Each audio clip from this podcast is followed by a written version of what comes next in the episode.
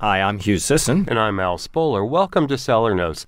Hugh, white Burgundy, especially from the Cote de Beaune, has always been really popular, and it's always been really, Really expensive. you know, so if you get that that itch for the French style of Chardonnay, there's another region you can go to. It's called the Macon, and there is a specific commune there called Saint-Véran, which is becoming increasingly popular. Well, you're absolutely right. And white Burgundy definitely continues to be among the world's most expensive white wines.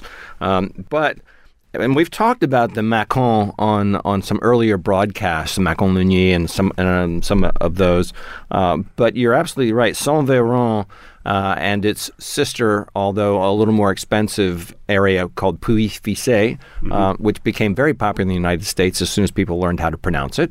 Um, so uh, those are probably the two biggest bargains in white Burgundy, and I think Saint Véran is definitely the the bigger bargain uh, of the two. It's right next door to Pouilly-Fuissé uh, and has many of the same characteristics. All of these wines are, of course, the Chardonnay grape. Yep. So, um, white wine Burgundies can definitely cost in the sixty to eighty dollar range. Saint Véran is usually in the twenty to thirty dollar range. Yes. makes it much more attractive. Here are three that I tried that I thought had merit. Um, from a producer called uh, the Domaine Daniel Pollier. Uh, is uh, the 2020 Saint Véran uh, pale straw, citrus aromas with notes of honeysuckle. Uh, the wine is rounded and well balanced uh, on the palate. Uh, there's sort of hints and of toast and roast nuts in the finish. Uh, what do you think you'd pay for this?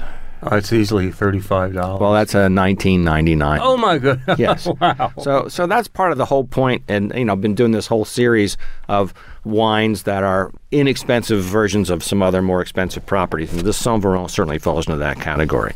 Okay, from the uh, producer called Domaine de la Croix Senaillé um, is the 2020 Saint Véran. Uh, similar in style to the one I just talked about, but a little more body overall. Pale straw, lovely nose of white flowers and citrus.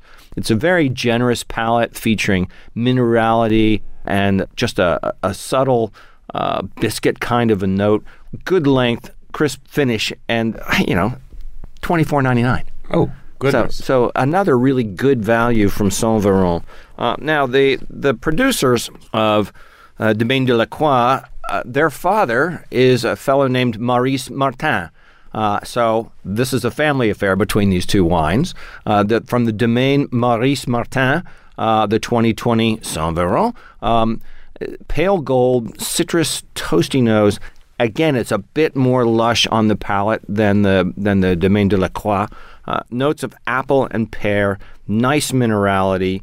It's twenty six ninety nine, but it's still a really great value for a Chardonnay of this character. Would you call this equivalent of a village level, say, Puy, uh, Puligny Montrachet? or I think like you're you're approaching that. You're not That's quite bad. there, Uh-huh. but for twenty six ninety nine, it's a really good value. My wine of the week is actually the Domaine uh, Maurice Martin uh, at twenty six ninety nine. It, it was the highest price point, but it's just it's just a slight rung up in the ladder, and you really Yeah. get a chance to see what these wines can do. And you're really getting great value for your money. Oh yeah, and uh, I mean you will not go wrong with any of these three wines.